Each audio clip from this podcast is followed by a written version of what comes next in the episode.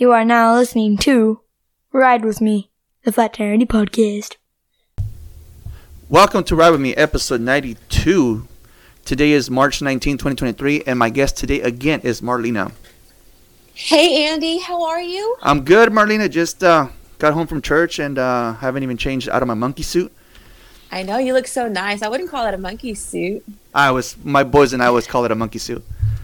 It's like we're trained. I like it. We're trained monkeys. If my son can dress like that every day, he'd do it. Well, I, I like I never dress. I used to dress like this. It wasn't until we went to court that uh, I started dressing like this, and I like I, I like it, and that, that I've always believed in. Ever since I've been going to church, I believed in if you can dress like this for the club, you should be able to dress like this for God. So I don't preach. I don't preach religion. Just just saying what I do. Um, I do want to start off this podcast by rem- uh, remembering my buddy Scotty. I for- completely forgot last episode that uh, last week, four years ago, he passed away. Um, this guy was a good friend of mine, a friend to a lot of people.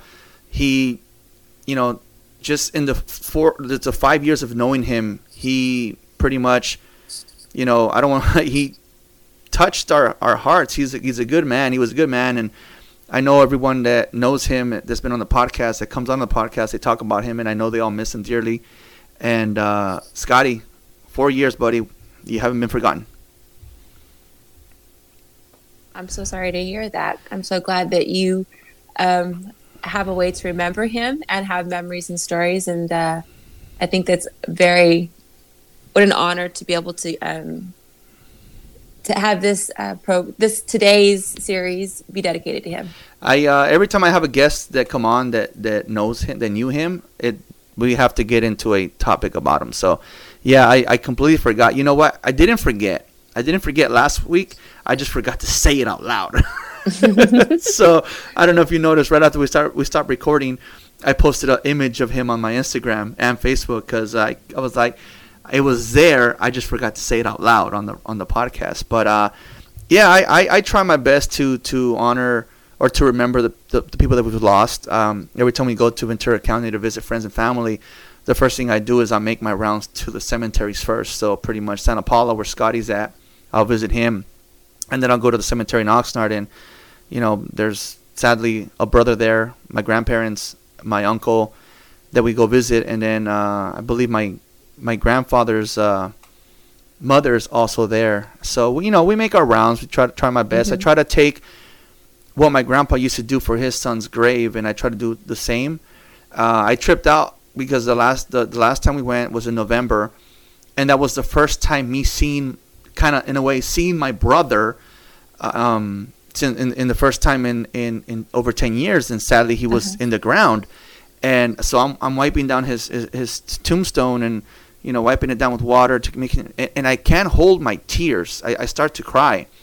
Mm-hmm. And uh, and I didn't have a, a, a real close relationship with him because, like I said, uh, my grandma, my grandparents raised him since he mm-hmm. was an infant. So, and I didn't see him for, you know, four years. And then after, as an adult, he, you know, he, he chose a dark path, you know, yeah. and uh, obviously drugs and alcohol were a big um were a big part of his life, and uh, he I didn't really know him, and you know every time mm-hmm. he came around, you know he, he came down, and we couldn't really keep him around because he, he would you know he would take stuff, you know so yeah oh I I'm all too familiar with that story. So you know he uh, I, yeah when he got when I got the call that he had passed away, I mean I didn't really know what to do. I had no relationship with this guy, you know but mm-hmm. when I went to the cemetery to clean his grave, I I started choking up. I started crying, and, yeah. and then I, I text my brother Danny, who who he grew up with, and he was like, "Yeah, I'm a total mess when I go down there too." I'm like,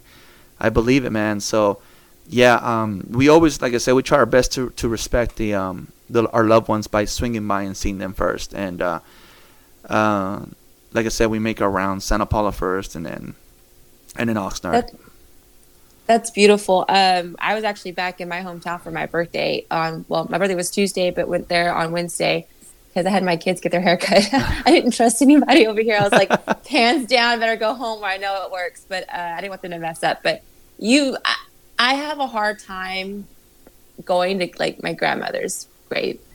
Like she always had this. She always said she's like, que no me vienen a ver cuando yo estoy, cuando estoy viva, que no me vienen a ver cuando estoy muerta. She's right. Like, you don't, you don't be crying over on my grave, you know, you see me when I'm alive, or no me están trayendo rosas cuando ya estoy muerta, you know, me enterraron, you know, whatever. She's like, that's what she would always say. So you come see me when I'm alive, and if you didn't, then, you know, that's on you. So I know I spent a lot of time with her, but always having that in the back of my head doesn't mean that I don't go there. I know she's not there, and even if I want to, like, I just can't bring myself to go. And I always remind myself, like, Mom, we need to go. And I always tell myself, okay, we're going to go visit, or we're going to go say bye.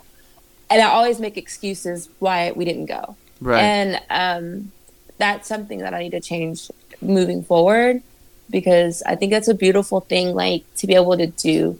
And I just haven't brought myself to be able to do it yet. Well, yesterday I told, I mentioned to you that we were um, pretty busy. So yesterday the family, so my wife's family decided to, well, I say, I always say my wife's family to explain which family I'm talking about. I mean, they're my family too, but I always say yeah. my wife's family, because to specify who I'm talking about. So their grandmother passed away, sadly, four months to the date after my grandmother passed away. And um, yesterday, uh, her birthday was on, on, on Friday, which was also the seventeenth. Mm-hmm. So this Friday would have been her, was her birthday, but it was her first birthday without her. Yeah. So every the pretty much the I call them the, everybody got to... the adults, meaning the you know my mother-in-law and her siblings, the adults, and their and their husbands and wives. We all got together at the cemetery to pretty much celebrate her life by yeah. doing things that she used to do in the community. So she mm-hmm. used to go to Home Depot and used to mm-hmm. take homemade tortas to the people mm-hmm. waiting for work. Oh. So they made tortas, right? Mm-hmm. The, my mother-in-law and one of her sisters and two of her sisters were making tortas for everybody. And then they brought like her favorite, like, um, uh, what do you call it? Seeds and, and, and just pretty much we chowed down on items that, that she enjoyed in her life, you know? Oh, and yeah. It was so cool to see, you know, a lot of my wife's uncles there. And one of her uncles was right away, hey, man, what did I do to you, man? You don't come to the desert no more to visit me? Mm-hmm. And I made a, I, I mentioned the story on the podcast before about the desert. When we, when the wife and I said I do, everyone told me, you break your heart, we have a desert. And we I didn't know what that meant until I went mm-hmm. to the desert. They they can pretty much hide my body anywhere. Oh, my gosh. And I won't be found. I won't be found. Oh, so no. I'm like, so where's the property line? Oh, there is none. We can hide you anywhere. And oh, no. Um, so that uncle was there, and he was like, again, he's always says this first thing that says, the first thing he says, like, what did I do to you? What did yeah. I do to you? So it was pretty cool to see, because they're, they're ha- the moment she passed away, obviously, the first thing siblings do is they start bumping heads, you know? Mm-hmm. So it was pretty yeah, cool to, sure. it was pretty cool to see more than ninety percent of them there together and, and pretty much putting the B S to the side for one day to celebrate yeah. their mother. And yeah. this lady was, uh, we were at mass today, and the first thing that came to mind was my wife's grandmother, because mm-hmm. she helped so many kids in the community do their first Holy Holy Communion. She tr- mm-hmm. teach them, she trained them, she she got them ready without even charging a dime. Um, my understanding, without even charging a dime. Yeah. So, yeah, no, this lady was, was known um, over here. And uh, so it was pretty cool to see everybody at the cemetery yesterday. And just and my son... My son at one point got bored, so he got the, my camera and he started like, just go ahead, and you know, knock yourself out, Aww. yeah, knock, and he would take fo- photos. I was editing some photos yesterday, so I got pretty distracted. And then we went to my after that, we went to my mother-in-law's house, and we were there pretty much till like six o'clock. So I'm like, yeah, I'm definitely not recording it today. Well, no, you're okay. I was recovering anyway. I think I slept all day yesterday because I was feeling kind of crappy. But uh, no, that's beautiful. I went to my mom's uh, over the week. And I should have, that was one of my things, was to go and visit my grandmother's uh, grave, and I didn't do it. We take artificial plants because you can't take real plants really? out there anymore. Yeah, because uh, the way that they have it, the, the groundskeeper, you know, it used to be where you could take real flowers, you could actually plant things. Now they got it really, you know, you can't take too but much things out there. But don't they throw them away once a week? Well, I think they don't have anybody to do that. So I think that, oh, like, you have to take care of the property. That's why they, oh, that makes sense. Yeah. Yeah, so uh, my mom does that. My mom does all that still, but um, I haven't. I, I wish it was like that. When my grandmother passed away, it was a beautiful moment. I didn't get to make it. I made it. I was I was driving from Dallas to Brady, and I missed uh, I missed saying goodbye by thirty minutes. I was in Brownwood, and my mom was on her way to go pick me up, and I was like, "Mom, I'm in Brownwood." because I had a friend drive me. That was the furthest we were going to go, was Brownwood. My mom was going to pick me up, and it was like thirty minutes away. And my mom's like, okay, I'm on my way. Well, then she called me back. She's like, Neha, I can't. Grandma's gone. And I was like, oh, fuck. Yeah. So um, went with y'all all the way back um, up there. And um, my, I, you know, I, I always talk about my grandma raising me. She always said that I was her daughter. And anybody you met, she'd always say, well, Marlena's my daughter. I raised her. She's my daughter. Yeah. And uh, one of the things that hurt me it, uh, um, is that one of my aunts was like, I wanted this uh, tablecloth. It was like a, a mantel. It was like a horse. And my grandma cherished it. And I wanted it. And it was like the one thing that I kind of wanted to take. And, every, you know, we talk about everybody fighting and everybody wanting stuff. And she was like, you need to give that to me because you're not her daughter. And I was like, but I am. Like, she called. Like, you ask yeah. anybody. I was always her daughter. She made me cry. And I was just like, you're you're a jerk. And, like, you know, and anybody she would, like, from little. And that makes me upset. That she, you know, I am upset still to this day because she's like, what did I ever do to you? I'm like, you literally, like, didn't even let me mourn yeah. her the way that I would have loved to. Yeah, I, and, like, I you took that from me. Because my grandmother lived in El Paso and I was only there for like forty-eight hours. I told my brother mm-hmm. Danny and, and my brother Albert, who who lives in the in the house, was like, hey, yeah. look, man, you have support right now. You have me, you have Danny, you have my other two brothers that are here to help you pack as much as, as possible.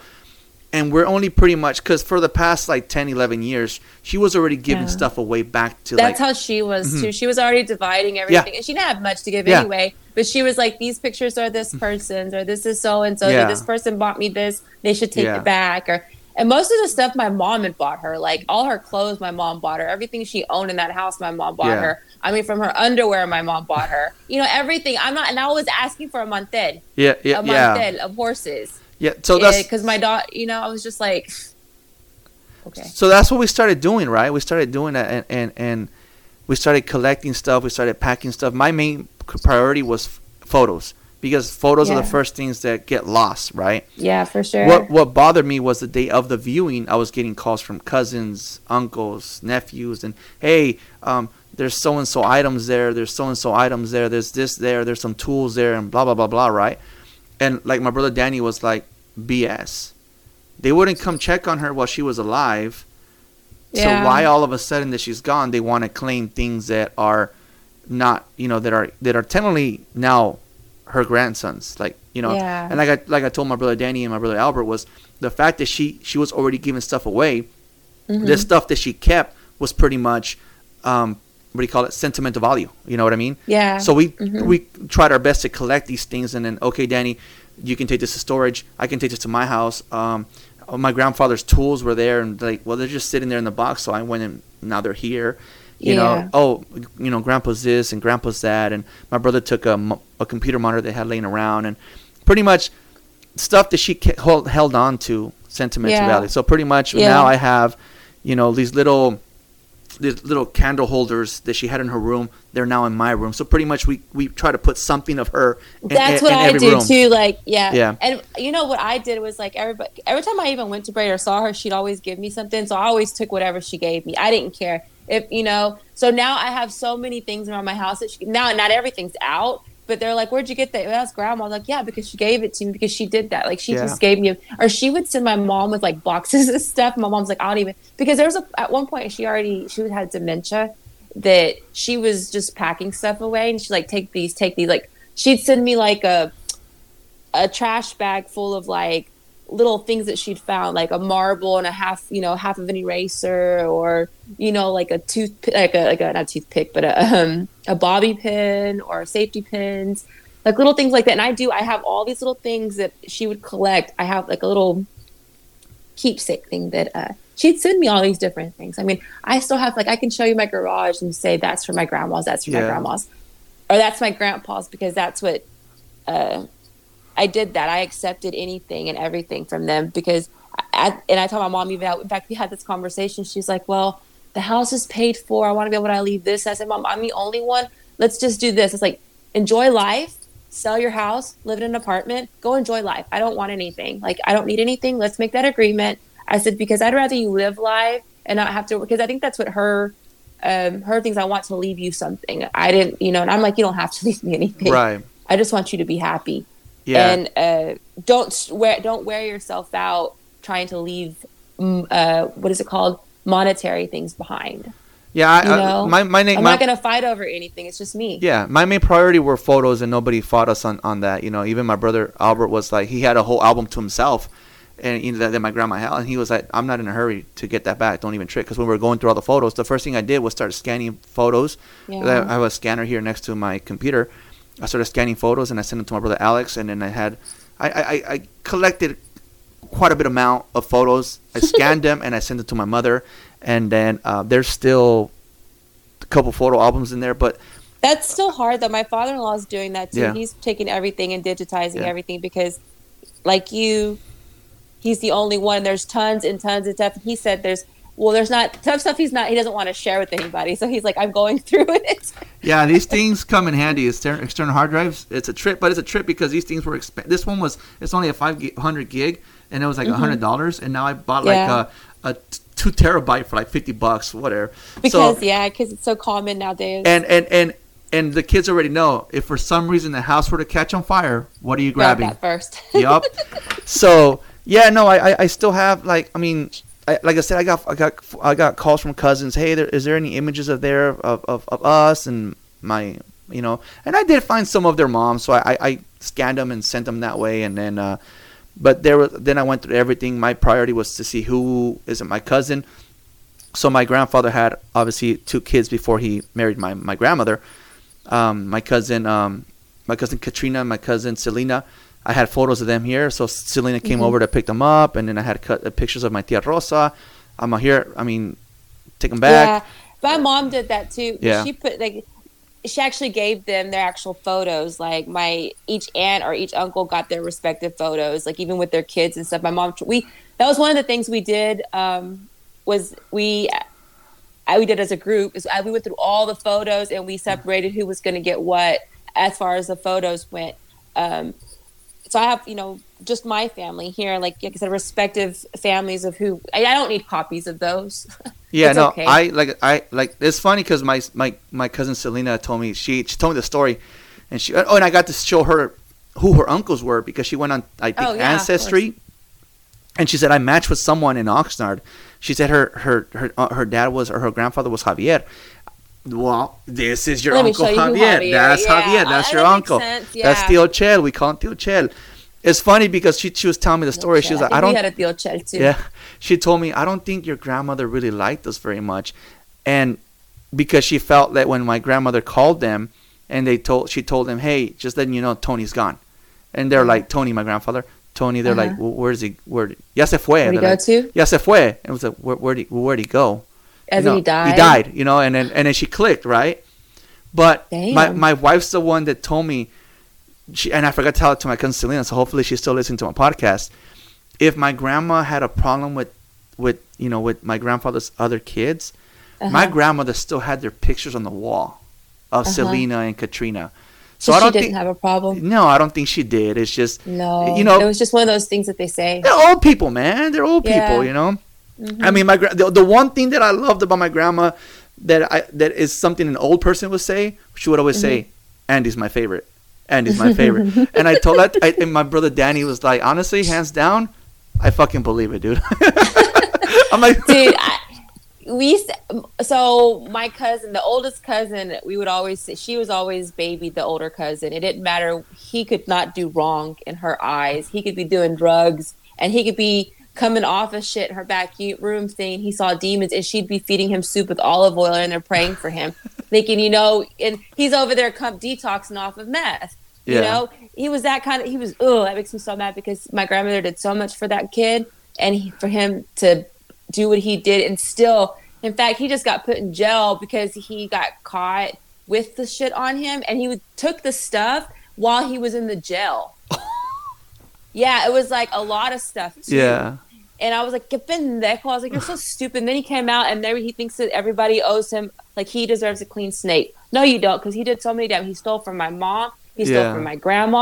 He made grandma shed so many tears and heartache. And he thinks he, yeah, people ch- people deserve a second chance. But when you burn somebody so much and you do so much things to so many people, that sometimes the, bridges are hard to build. It's better just to move forward. The, the only thing we didn't agree with her, and, and, and that's the fact that she pretty much, I think the, because she lost her son at such a young age.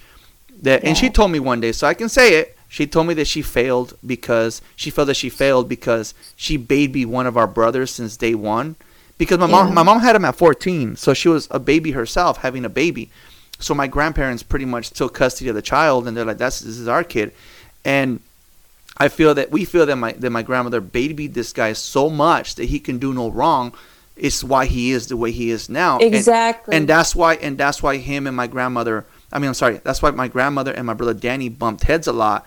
And she and he would just like would go visit her, and then it was like, what's the point in coming to visit her? I mean, she would mm-hmm. tell me, what's the point of coming to visit her if, if I just leave and, and we're fighting? It's it's pointless, mm-hmm. you know. Mm-hmm. To this day, and I'm sure it and I'm sure it does. He kicks himself in the ass because on his when they were coming over to visit me, so it was my sister and my brother and her family that I'm going to meet for the first time are oh, coming wow. over for Christmas.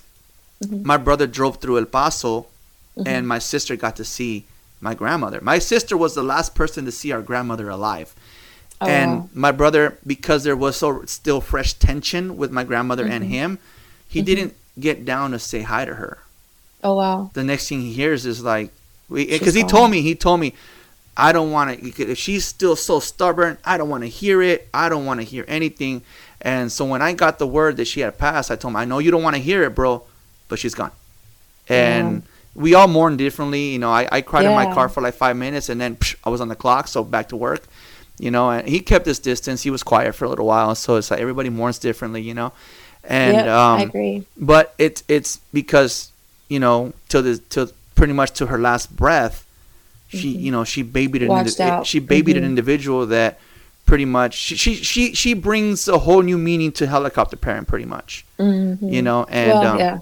we can't blame her for it at the end of the day, no. but, you know, we can't blame her for it. You know, she had her reasons, but that, yep, that yeah, reason kind of, sure. that reason kind of, that, um, it, it caused a lot of tensions. And when, when she passed, my, that's the first thing my wife said, uh-uh, I don't want Albert over here. No, no, no, you know, no, because we went over there, we went to go visit her one day, you know, before she passed. And like, dude, the kitchen is covered in dishes, dude. You the Mm-mm. thing is clogged. So I go no. to the, I go to Walmart and I spend like one hundred forty dollars on on cleaning supplies and plungers, and, and I'm all, this plunger's for the kitchen, this plunger's to the bathroom, and I'm talking to a forty year old individual, not my grandmother. Yeah, you know, her toilet wouldn't clog, wouldn't flush, so I had to go and bought the little parts and everything. And the one thing she did tell me was, every time Danny comes over, he does the same thing. And and I talked to Danny. Danny's like, fuck yeah, every time I go over there, I'm fixing something. Yeah. You know, and um, she didn't want me to, but I told her, uh-uh, sorry, Grandma. You have to. Yeah, I have to. And then she couldn't even reach the little fan, the fan, the little chain to the fan. Mm-hmm. So I went and bought the little chain. But, so yeah. the other day I was going through my stuff, and uh, I found the extra little box of the Aww. chain that I didn't use. And I was like, I'm like, oh, man, Grandma. And I just, I kept it. It's right here yeah. in my in so my settlemental stuff. In my setup, exactly. Now that is a trip. That little box of a chain of a freaking fan chain is now sentimental value to me, and only you hoarder, you horrible hoarder. Right, right. So that's cute. Oh, I, I say that, but I keep the little things too. I mean, I can look over here now and just pull something that's my grandmother's yeah. and be like, look, um, but that's. I'm looking around. I'm sure I'll find that. something right now. I, I'm looking right now. Look, I'll point it right now. I look straight over there. I had this basket. She used to keep this. I think she got a flowers in it. Wow. And it's made out of glass. And I keep it in here in my. I keep it right here in the garage for some pens. Yeah, I have. That's like, yeah, no, she was. Um, the, the the beautiful thing about my grandmother is that, you know, she always threw. She in a way, in a funny way, she was threw my face. She was like, "You always wanted to go back to your mom." You because they. I guess they asked me in court. Do you want to stay with your grandma or do you want to go back to your mom? And I said, I want to go back to my mom.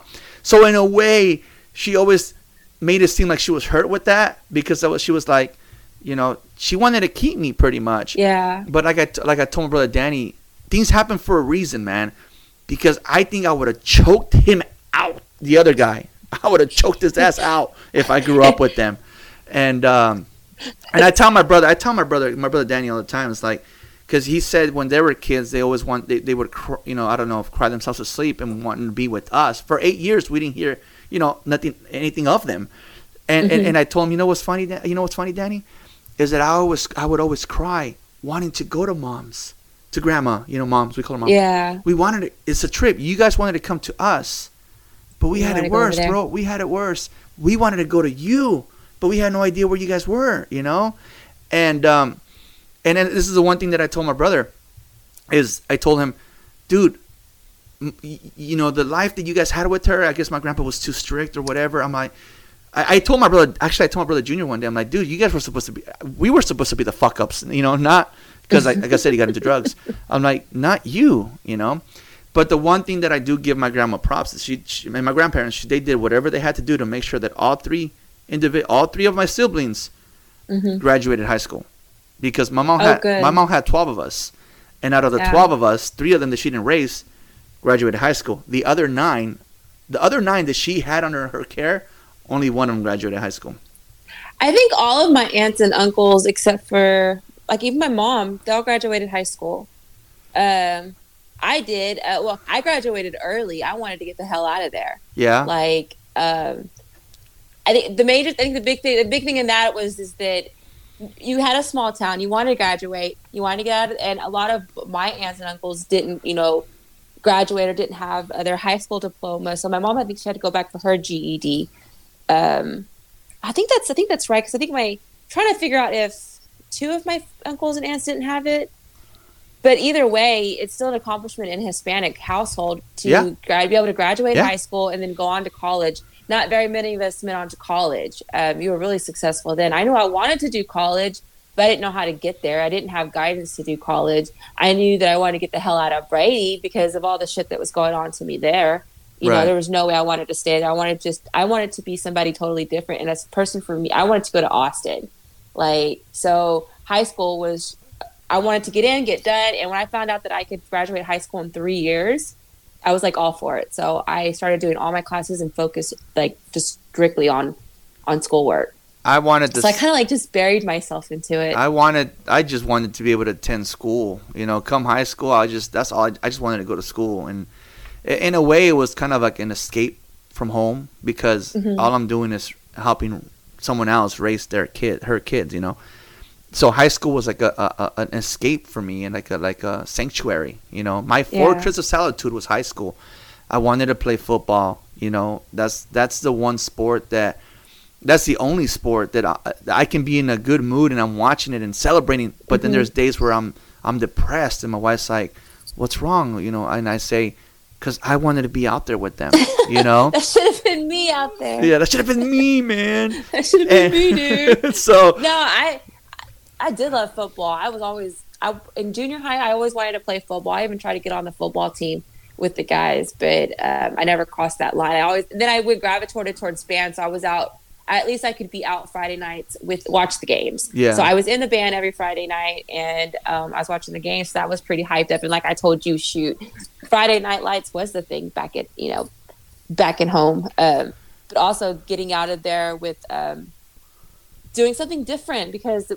Boring old town like Brady. Like, what the hell was there anything else to do besides football and getting drunk and doing drugs? Because that's kind of still how it is now. You were talking about uh, who was that again? That you who is it your brother that was with drugs? One of my brothers, yeah. Yeah, that's that's something that I grew up around, like drugs everywhere, and it's sad that it became like a normal in our family. Like, it was not something. Oh, it was. Like not usual to see.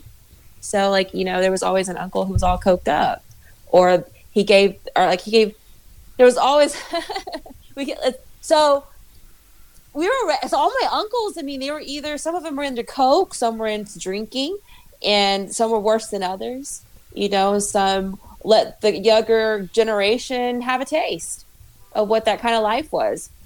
Once the older cousin got a hold of it because of uh, my uncle, Uh, there was just like no stop for him. It's like he got the bit of that drug and it was, the sky was the limit. It didn't matter. He was inevitable.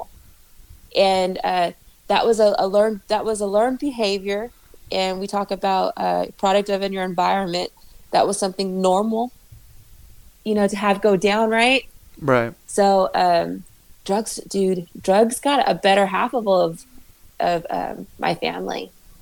I think they've got the better half of my family. And I think trying to stay away from drugs was a big thing for me too. So I wanted, I did not want to be around drugs. And I found myself just gravitating towards people who were on drugs, like getting into toxic friendships with people who are on drugs. Like in high school, I'd want to go home on Friday night, or I didn't have a ride on Friday night, but the person who's going to give me a ride was like, okay, well, go out and have a beer, but then, you know, you got to give me a blowjob. And I'm just like, oh. not going to, I'm like, you know, that's not going to happen. Because that's kind of what they, ex- I don't know if that's what they expected, but I felt like every guy that I came into contact was so rude to me. Like every, it was always like, they expected something from me. I didn't have any girlfriends. Um, I don't know why. I thought I had a few friends that were female, but I just, it never worked out for me. You know, so I did, I did, wasn't banned. So I didn't have very many friends. It was always just like uh, my cousins that I hung out with mostly. Uh, like I mentioned that I really didn't go out because my grandmother wouldn't let me go out. I'd get in trouble. But um, if I wanted to ride home, it was always came with a price. So a lot of, uh, it was pretty disturbing in high school. So I didn't want to be in high school. I didn't want to go to school. The difference between diff- growing up in different environments, right? Like you mm-hmm. say that you're in high school and you're already exper- experimenting with drugs, right? Yeah. In high school, I was dry- drawing The Rock, Stone Cold Steve Austin, you know, that Spanish singer Thalia, uh, Will Smith, Will Smith pre-slap. And, you know, yeah. I would sit in my on my desk in my room for hours and just sit there and and draw, draw. and draw. So when um, there was this one history class that I had, the teacher, I still remember, I don't remember his name, but I remember he was allergic to tap water because he had to shower with not allowing the water to touch his, his face. And oh, really? um, he said, this is going to be, he told us one day, this is going to be a, a history-free week. So I need you guys to write a project, write a, a, an, an essay or whatever on, on something that you like or, or like sports or whatever. When it got to me, I was lucky to say wrestling, pro wrestling, right? My cover was a drawing of The Rock. Oh, cool. This S O B kept that drawing, man. I never got it back. You know, that's so cool that you focus. You talk so much about your education, and look how much emphasis every time we talk. You're like, we we grew up in so different paths. Your emphasis on on education and what you've done with that. You were thinking about education. Your grandfather was thinking about your education. Nobody was thinking of my education. It was just something I was doing. It was almost as if it was a daycare. Let them teach you everything about life. And none of them were really teaching you about life. They weren't even teaching you about school. They were doing their job as well. Right? Um, but so it's, it's sad, but it's sad, you, but it's sad that the person that should have been pushing education didn't. Wasn't doing it. Yeah. So it, we, we, you know, my, my uncle, my grandfather, my uncle, my grandfather couldn't push that on me. Well, he tried that when I was a little kid, right? Mm-hmm. But then pretty much for eight years, we didn't know anything about him. They didn't know anything about us. Mm-hmm. But I guarantee mm-hmm. you he would have. I mean, like I said, my three siblings that lived with them got to ha- graduate high school, I believe. And Danny went to college, you know. Yeah. I went to community college only because I wanted to go to community college. Yeah. And my, but my mother my mother saw, oh, you know, financial aid. you know, money, money, money. Oh. oh, come on. That's for me. You know, that's supposed to be for me. But, yeah, no, um, I wanted to go to school so bad. And, and, and like I said, that's what when I went to school, when I when I, when I was eighteen, then I decided, okay, now you can't stop me anymore. I can go. I'm eighteen. I'll go to school. Sadly, I let a woman fuck that up, but continue. Well, I graduated in three years. I actually had scholarships because I didn't have anybody help me out or teach me anything. So when I decided that I could graduate, so my, my cousin told me, you know, Marlena, you can graduate in three years. I went and saw the counselor. Instead of the counselors really leading me into what I should do next, I wanted to be a teacher. I would love to have gone to education. And um, I did my work like I was supposed to. I was very studious. I did everything I needed to do. But they didn't help me pass that. I did get a scholarship for five thousand dollars for the Teachers Association or something like that, but I never did anything with it because my mentality was I should have done it. I didn't have any support or help. I should have. I, I can't keep thinking about the what ifs. What if somebody would have poked me? What if the counselors would have encouraged me just a little bit more, taking the time out with me like they did the other students? Um, to help me pick a college, to help me apply for college, to help me fill out those pa- all those tests I needed to take um, to be where I needed to be. Instead, I was not there. So I decided the best thing for me to do is go off and get married. I was seven. I just graduated school, dude. I was like, um, so I graduated in oh one. I just turned seventeen. My birthday's in March. You graduated. Hi, your your high school graduation was in two thousand one. I graduated in two thousand one. That would have been mine if I would have finished school. Really? Yep, two thousand one. Oh, cool. So yeah, yeah, I graduated in oh one, and I graduated early. Um, and I, I went off, took off with a dude that was like six, seven years older than I was. And took off to Austin. My grandmother, my mom were just like, gave my graduation gift of a thousand dollars, and there I was. Took off fresh, seventeen years old. Clothes in hands, and took off with the love of my life. I thought he was he was going to be the one for me. Right. But uh, that falls into just looking for toxic love. I was looking for in relationship and anything, and he was an older guy, and I thought he had this family that was a beautiful family that I wanted everything to be a part of. He had his mom, dad, and he was a single, you know, he was the only child, and we had a lot in common.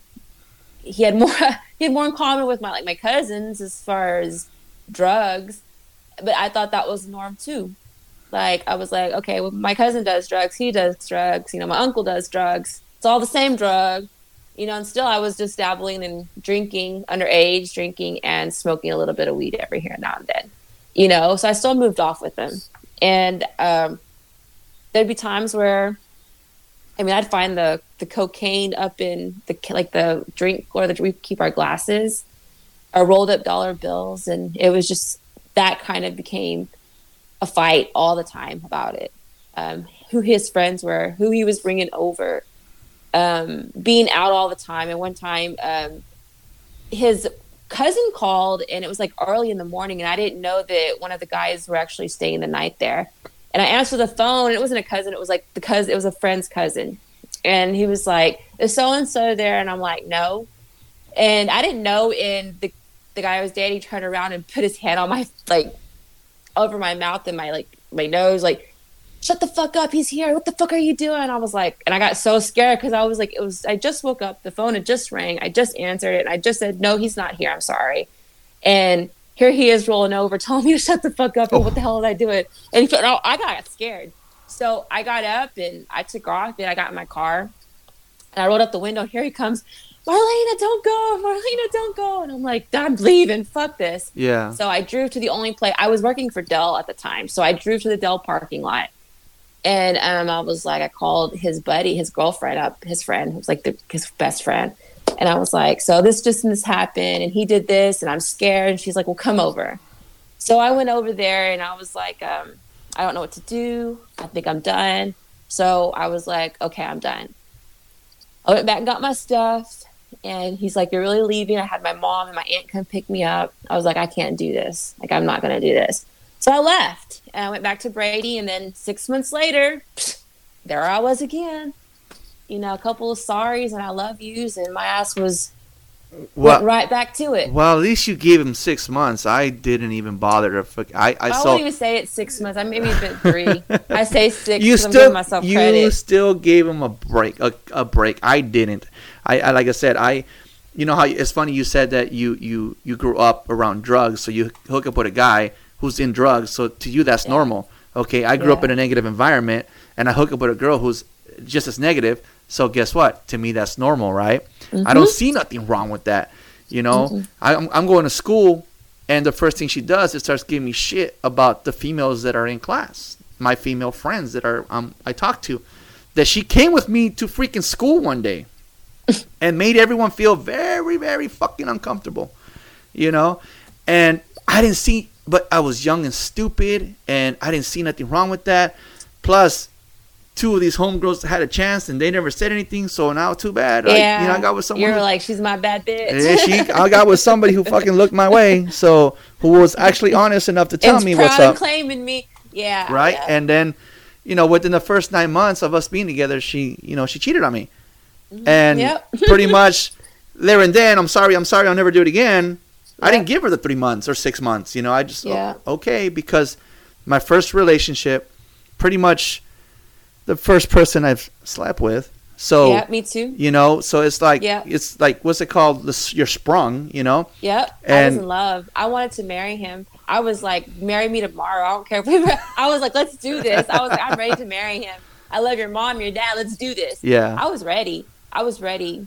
Absolutely. And whenever he, we, we took that break, and it I was called, we were talking to each other, and then I bought him a dog, and then I was like, okay, so we got back together, and then like um, things were going okay, I guess. And then like on his birthday, we were supposed to go to Los Lonely Boys.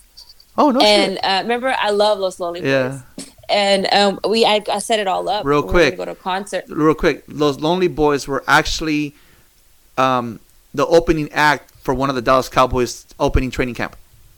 Oh, fun, cool! Fun fact. So fun fact. I love Los Lonely Boys. Yeah. So we were supposed to go see them, and we had bought, bought tickets and everything, and for his birthday. And the girl that, so he had this friend, they're really close. Uh, before I started dating them, they were close. Even during, like, it was just one of those relationships. I just needed to understand that they were friends. So they were talking, whatever. It was a guy, you know, it was just one of those relationships. So I even reached out. That was the same girl I reached out and said that he he'd done that, and it's the same girl that I reached out to make these plans for his birthday, and um. So I was like, um, this is who I want, you know, this is who I'm going to spend the rest of my life with. Well, he ended up going out for his birthday, and um, let me backtrack, because I took him back twice. Now that I think about it, because I, I thought I was supposed to get proposed to that night, but um, I ended up, I ended up, I, so he, okay, so he, he, he, so he ends up going out for his birthday without me. He takes off to San Antonio. And I'm like, what the hell? Like, so he's out and he cheats on me, right? And I find out he's cheated on me, you know, and he's over there with her. And I'm like, why does he get to, ha- why, you know, this whole situation? So I leave. I come back, and fast forward to Los Lonely Boys. This is because I forget about him cheating on me. You said cheating on me, and he did cheat on me on his birthday. And I was trying to forget that, because this birthday, the next year, I wanted to be with him, like, more than anything. Yeah. You know, I was like, I want to marry him, and I made the whole Lonely Boys thing. So I hadn't got the tickets yet or whatever. And the same girl, like I said, that was helping me through the situation, I was like, I'm going to have this girl night out with her. And I went out and had this girl night out with her, because a friend of mine, it was a D J at a bar. He was like, come D J, come over. I'm a D J downtown. And we're up there having a good time. We're drinking. And she says, she looks over to the D J, and she's like, hey, yo. She's like, kiss her. And the D J is like, yo, man. And we're all dancing. He goes up there and he grabs me and he kisses me. Well, I kissed him back. So the first thing I did was, we got to go. I told that girl, we got to go. We got to get the fuck out of here right now. I got to go home. And I got to tell so-and-so. She's like, you're serious? I said, right now. Because we had cell phones, but we were sharing a cell phone. So he only had the cell phone. I didn't have it. So there was no way of me telling him. But I knew she was going to tell him first. So I wanted to be the first one to tell him oh, what had happened. Yeah. So I walked in. He was like, hey, princess. He came to give me a hug. And I was like, I'm leaving you. And he was like, what? I said, I kissed this dude. And I didn't give him any explanation. And I liked it. Well, I didn't know what to say. I was made my own fucking bed. So I called the guy up. That I was like, dude, you kissed me. My friend saw, and like this shit. So come pick my ass up. I was like, you fucking fucked up. Like, come get me. Yeah. I was like, because now, I mean, he's going to do something to me that I re- that's probably going to be, you know. Yeah. I didn't know, because he always told me, if you ever fucked up on me, my family's in the mafia, or my family could do this to you, or you ever cheat on me, I'm going to find out. And, you know, my uncles were in the mafia, or they know the mafia. And he would say stupid shit like that to me. So I was always afraid that if I stepped out of line, yeah. that somebody was going to say something. Somebody was always yeah. watching me. And this it was no different. So when she, convinced, you know, was like, kiss her, kiss her, kiss her. And the D J got down and he kissed me. I was like, this is a setup. Yeah. I said, get my ass out. Yeah. So I went home, and I told him, like, come get me. In fact, I thought it was such a setup, so fucking paranoid, that I ended up moving with the D J down to the valley. Damn. Yep. I got all my shit that next day. I was like, let me go get my shit, because I fucked up. I was like, I fucked up. I fucked up. I went up there. I said, hey, I kissed the guy. It was just one time. There was nothing pre, you know, nothing uh, yeah. about it. I said, but, and I didn't even ever tell him that it was his girlfriend that encouraged the whole situation. Yeah. And I had no guts to tell him. And I was just like, well, I made my stupid, abrupt decision. I take off with this idiot down to the valley. I call him an idiot because I don't know what the hell I was thinking. I went down there, and his mom expected me to run their restaurant. Like, they wanted me to turn into like this full, like, one hundred percent housewife immediately with this guy. Yeah. And I was like, I still want to have like my fun. I was like, not even twenty-one yet. I was like, no. So I ended up going back to Austin, trying to be back with the same guy. He ends up was into more drugs than I had ever thought. Like, I went back and he was doing more. Like, it was even so scary. I was like, okay, forget it. Like, I'm not going to try anymore. So I tried. Yeah. So I started doing like my own thing. Like, I started doing like um, online dating. I was like, I don't. I was self-destruct after that point. See, with I me, didn't give a shit. See, with me, I, I, the thing with me was like, for example, you know, when she, when she, when I found out she cheated on me the first time, you know, I, I, I fucked up. I, I slapped her, right? I slapped her, and that's something that I grew up always watching, right? I'm like, well, these guys are beating up on my mom, but yeah, she stays, you know. So I, I yeah. fucked up, and I, and I slapped her, and I said, hey, don't ever fucking do that again. And, you know, all sunshines and rainbows again. And then she, you know, eleven months later, she just, she cheats on me again. So I'm like, what the fuck, man? But now it's like, now I fucked up because now I end up in jail because I fucking clotheslined her and shit, right? Yeah. I think my, my pride was kicking my ass because I didn't want to go back to my mom's house. I didn't. Yeah. So she yeah. can, you know, she can cheat on me. She can get rid of me. And the moment her fun is over, she'll come to church. She'll come to a uh, church. Oops. She'll come to to visit me in jail after she just fucking put me in there and, you know, flash her fucking boobs. And I'm like, okay, I'm back. You know, I'm good. I'm good. You know, and and she knew she had me wrapped around her fucking finger. And and yeah. it's like with me, because I'm like, if it took for me to be in my twenties to finally have a girl look in my direction, you know, don't want to lose this. And yeah, it was a fuck. It was so toxic. That way. It was a toxic love because, you know, no matter what, no matter what mm-hmm. I did to try to provide for her and obviously our, our my, my new daughter, you know, I did whatever I could to, to make sure we always had a roof over our heads. And no matter what I did, there she goes again to go cheat on me again. You know, so it's like it, it, it was like every time she wanted to to have her little fun. Yeah. It's like she wanted to have a family and a home, but she didn't want the responsibility of helping build this home. Yeah. You know, and every time she got, you know, it's like, a, I mean, she was only eighteen, you know. I, I was three mm-hmm. years older than her, so I was, what, twenty-one? So twenty-one-year-old, you know, twenty-one-year-old never know what it's like to be with an, a, a female, you know. I'm I'm fucking sprung. I'm I'm stuck in this yeah. toxic love. And, and you're stepping up. And I'm trying to step up. And um, yeah.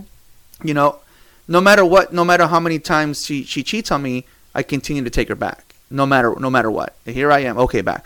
It was just until the last one that I was like, yes, Tubo, I'm done. I'm, yes, Tubo. Yes, Tubo. Uh, I'm but done. That,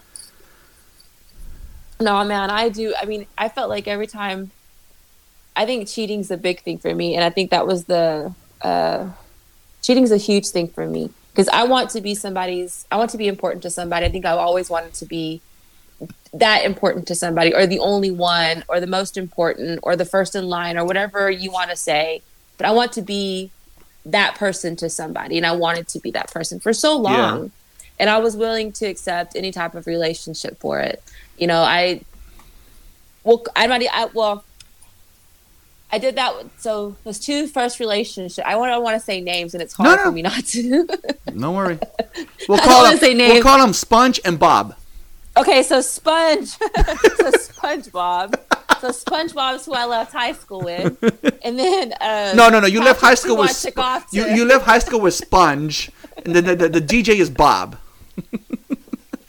D J's Bob. So I, I left high school with Sponge, and then the D J's Bob, and even the D J was, you know, which is hilarious. But anyways, my point was that was kind of a cycle for me. I was just choosing all of these these wrong people. There was a guy that I ended up dating who was into strip clubs before I met my husband, and I will leave it. We'll leave it at that because I did some online dating and some major mistakes. We'll call him but, Square.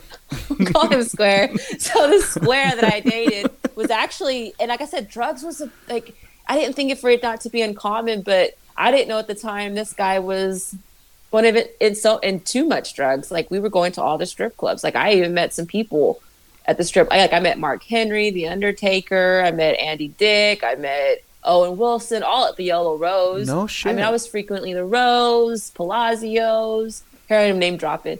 Uh, I was so all of these places in Austin I was frequenting, but didn't know I was being, I was a mule. Didn't know that I was just the pretty face. Right. That I was getting all these dances. And I, um, I don't, I like girls. So it wasn't a big deal for me to have all these women all over me, gorgeous women with their boobies in their face. I was like, oh, living the high life, you know?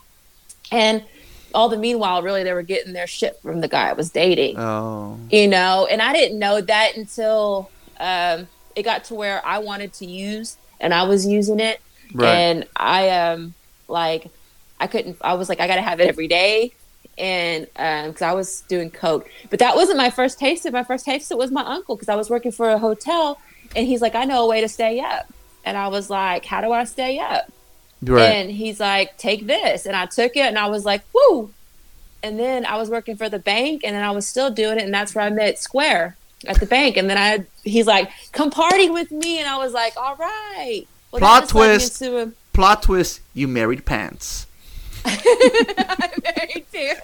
And Pants is the one who came into my life and saved my life, because Pants is the guy who I went over to. Uh, yeah, to their house, and I was like, man, damn, you've got some nice arms. And he wrapped those fucking arms around me, and he said, we're getting married two weeks.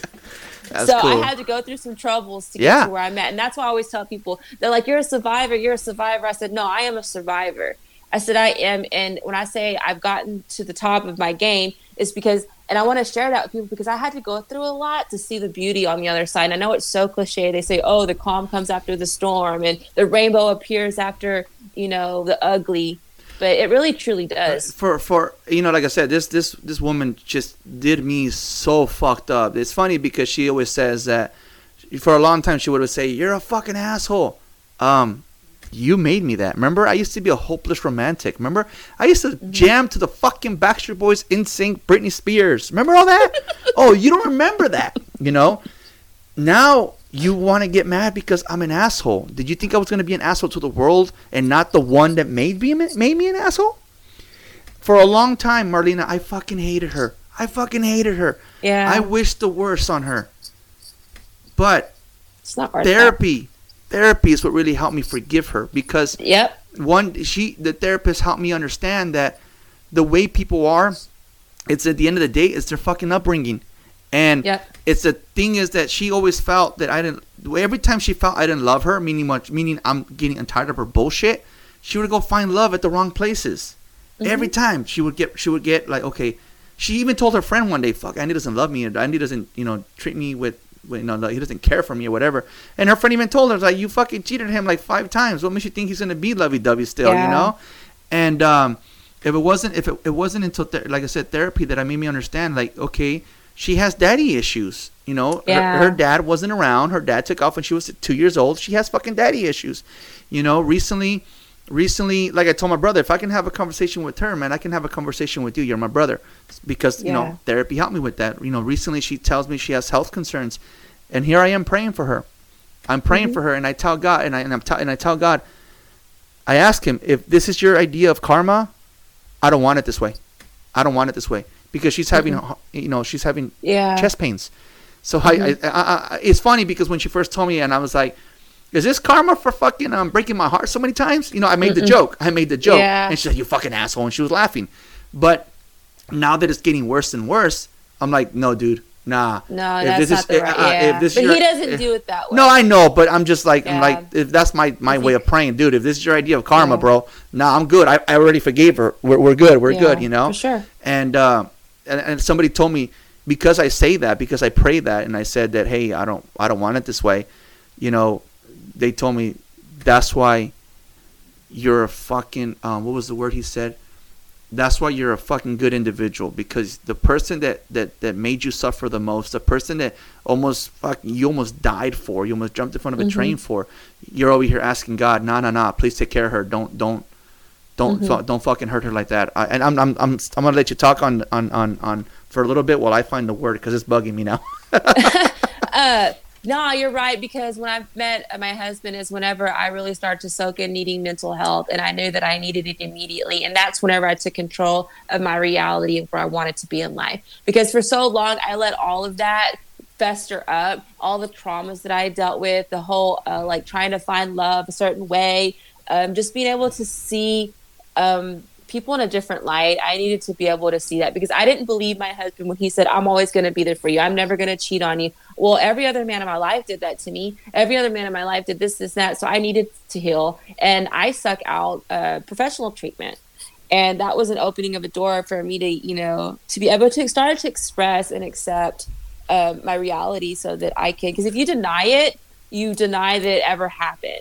Right. And if you, if you put it away, then you deny it happening. So we have to be able to, in our, we have to be able to, um, to experience those emotions and experience it, but also learn to move past it. And that's where, um, I'm an advocate for mental help. I'm an advocate for getting, seeking help, whether it's uh, through your, your personal care provider, uh, with the aid of pills, maybe, because I am on um, a medication for it.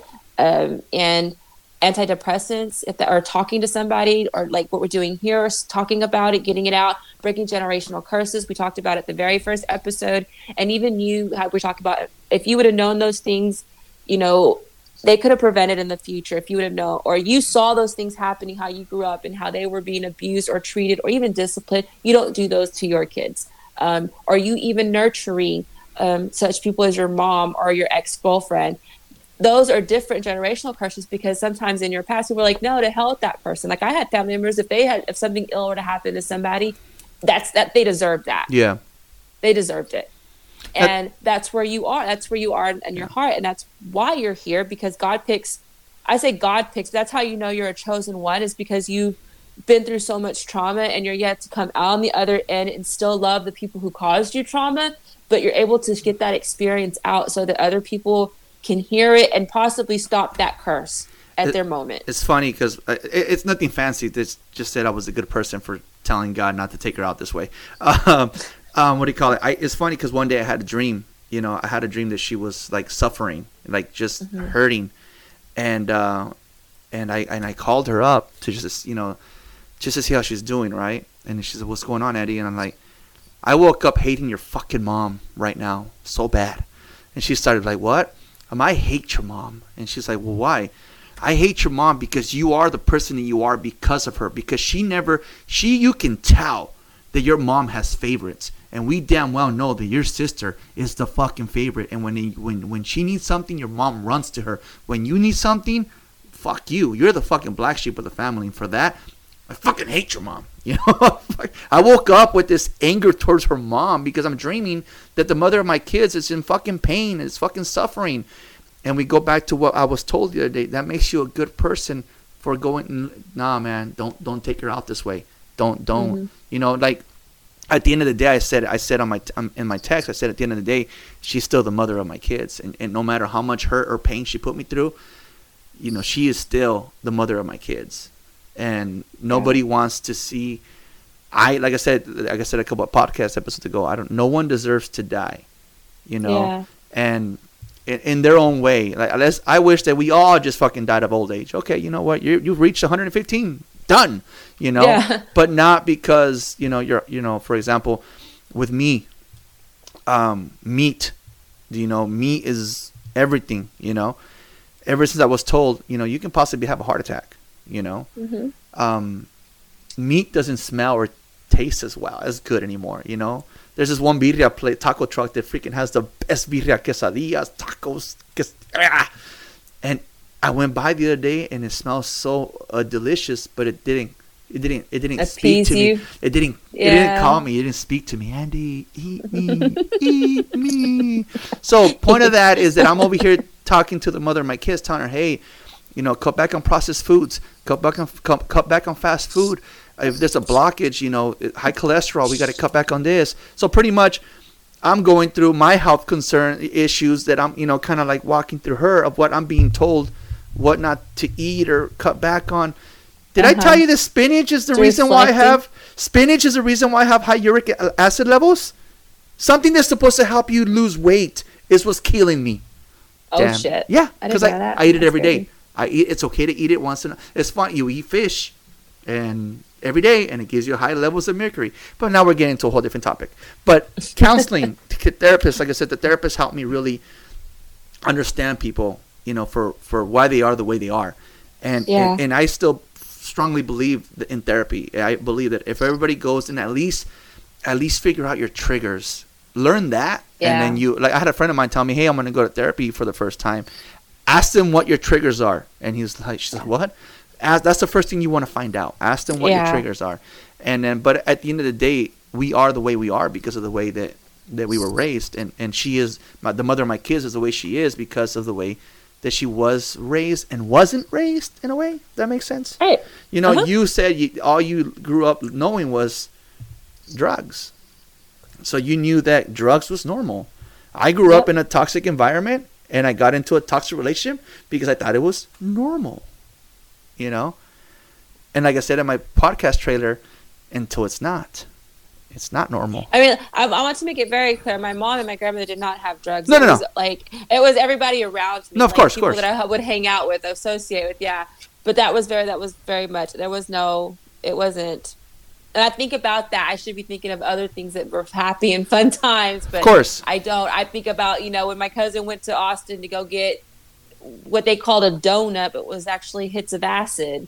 You know, I was like, there's, I mean, dude, there's some crazy stuff that we could talk, some stories of some wild shit that my family has done. Right. But uh, absolutely believe in seeking mental help first, and especially in new relationships. Um, if you're not confident and you're seeking out a relationship for love, or you're seeking out a relationship just to be a friendship. Um, it's always to find out. I don't, I don't, it's good to have people to talk to. Um, it's also um, ha- people who understand, who will listen, not just people who you're going to talk to, talk to, talk to, but will listen. Um, and maybe not even offer um, anything in return or even an opinion, and, and, just somebody and, to listen to. And that's what I told an individual last week. It is okay to talk. It is okay yeah. to get shit off your chest. It is not okay to bottle it up or brush right. it under the rug. That's right. Don't you brush it, talk under, about it. You have to get it off your chest because it will fucking eat you alive. And for a long time, it was eating me, you know. Mm-hmm. But again, I thank the mother of my kids because I wouldn't have found my wife, my wife, yeah. if it wasn't for the way that I was in my first relationship, you know. And you know, you have to go through this bullshit to make you a better person. You have to. Yeah, you always. That's what I say. I always say that you have to go through all of that to make it to come out to the other end. And like I said, it's not. This isn't even over. I've. That is just. This is the beginning. Just meeting my husband is the beginning of um, the last major incident in my life um, that happened to me, and we'll talk about that next time. Even when I was, I got older and I thought I'd figured things out. Um, it still didn't come easy, even if I met the love of my life. Um, we still, I still dealt with, you know, my mental illness and needing to figure that out. And how was I going to move on in this new relationship and still have all of these things? So I had to be honest with him. I had to tell him everything. Like there was, everything was on the table. Right. There was nothing, like every lie I ever told, I told him, and it was a clean slate. And, um, for a while, like I said, for a while there after high school, I uh, went on a, like a binge. Like I went out drinking with with uh, Sponge, and I did the things with Bob, and um, you know, I had fun. I had fun with Square. Yeah. You know, I did all of those things, and I lived this crazy life. I met some crazy individuals. Like I told you, I met some famous people doing um, being in Austin. Right. Um, I lived some crazy nights. And I had to go through a lot of those things to meet Pants, you know, to meet Jeff, to meet him, to meet to meet him. Can you can you and, tell that I have kids by the uh, examples of yeah. names we use? I like the way you did that. Yeah, no, and it took me it took me a lot to get there. Yeah, but um, but when I met him, um, he had just lost his mom, and I was still going through all my shit. And I didn't know how to deal with him losing his mom, or right. even those emotions, or had he even processed those emotions. So I always talk to tell people, yeah, what do I do with my hands? Exactly, mm-hmm. what do I do with my hands? What do you do with that? So yeah. I wanted to fight him every, you know, every, I wanted, I didn't know how to nurture him because I was never nurtured. You know, when he cried, I didn't know what to say. Suck it up, you're being a baby. Guys don't cry. Bullshit, Marlena. You don't tell that. Men should be able to cry, yeah. and they should be able to cry to their significant others. They should be able to tell you how they feel. And what did I do because of the type of relationship and the type of environment that I was raised? I shut him down. Well, I closed him down, and here he was giving me love. Well, my tears were what made my wife push for me to get full custody of these kids. So yes, men should ha- men should cry. I told a buddy of mine one day, he called me and I'm like, well, dude, not- it's okay to cry, fucker. Get it off. It's okay ch- to cry. Cry, bro. Cry. Cry. I'm not gonna Let hug you. Out. I'm not gonna hug you because I'm not there. But fucking cry. It is okay, okay. to cry. It's okay to show emotion. That's what yeah. men need to understand too. It's okay to show emotion. Um, you don't always have to be macho. Um, you can open the door for a woman and still be kind and still, you know, have a damn good time in bed if that's what you think that is. I mean, if that's what you think that you got to be rude to somebody to have a good time in bed, because I feel like that's all we're, men. I don't even know. I feel like that's where men's head is. They got to be really machismo, or they got to be really good in bed, or they got to have this to show off, or um, not. I'm telling you, every probably. Every person I've met, and I've met a lot of people, I've always tried to throw something. You know, Jeff has been the only person, uh, and I'm not without you. You have been kind. I'm not saying that about you. I'm talking about men who I've dated. Right. I specifically say men. Well, um, well, because Jeff of men, like well, because of men of SquarePants or Bob. Yeah, and, I yeah, forgot the names. Of all those people. We all get the the, the nice get guys the get the shittiest. Get the bad yeah, shitty, yep. That's right, and that's what's shitty sad in the stick. That's right. And that's not fair to you. And that's kind of what I did. I gave Jeff the shitty end of the stick. I gave him the ugliest parts of him. And that's why I tell everybody is he had to love me through those ugly parts to get to see me through this beautiful part. And that's what brings me this full circle is now people are seeing this beautiful version of Marlena yeah. that they want to be a part of. And I have a wall up now because I know who's inside that. And I know who's been there from, from day one. Right. You know, and, um, and we'll talk about, I have a, I have a, I have a Snapchat account that I uh, always send a lot of these people over to. I'm always venting over there. Always uh, people from back in my day who come on out of nowhere trying to be sugar daddies. All these men uh, who are married, they slide into the D M and they start talking all this mess. And I'm just like, let me educate you, fool. I was right. like, you know, where you're headed is down the wrong path. And even out of respect for your wife, you know, I'm going to have to call you out, bro. Yeah. Like, I'm just I'm just going to have to. And I do that on Snapchat because I think it's unfair. I think it's unfair yeah. that, that people, that there are a lot of men who still do that. Um, I kind of went off topic there because I kind of was, I got a little heated for a second no, in my mind. Hey, no, it's okay. But I think, I think what, what I mean to say is that, is that um, in all fairness, is that you have honesty, um, mental health, mental, mental health. Mental illness is real.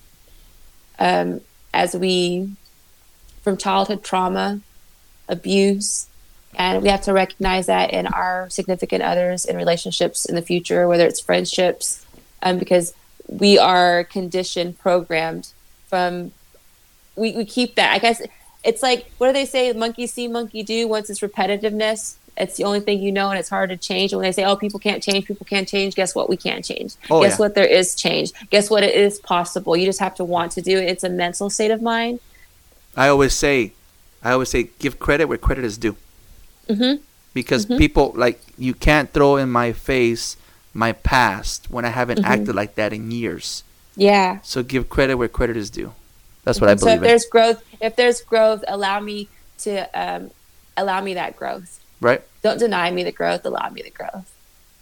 So that's what our that's what we're doing here. That's what you and I are doing here is talking about it, sharing our experiences to allow other people to grow, um, to be able to talk about mental awareness, um, being able to break generational curses, to be able to recognize toxic relationships. Um, just by me not, you know, me even saying that drugs was norm, that's toxic. You know, know that, hey, that's not normal. You that your family's totally different. That was not normal.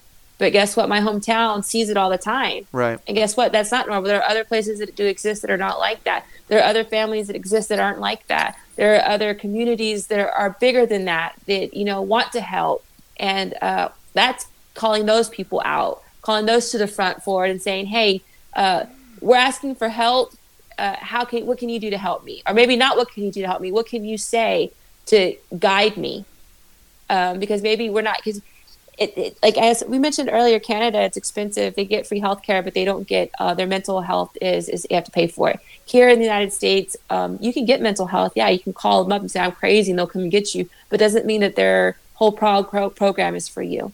Okay? Right. Maybe sometimes we need uh, to be able just to freely talk to a friend or pick up the phone or maybe we just need to see, hear somebody else's podcast and be like, that happened to me and she's surviving and she's happy because she chose to survive, because she chose to be happy, because she chose to make a change.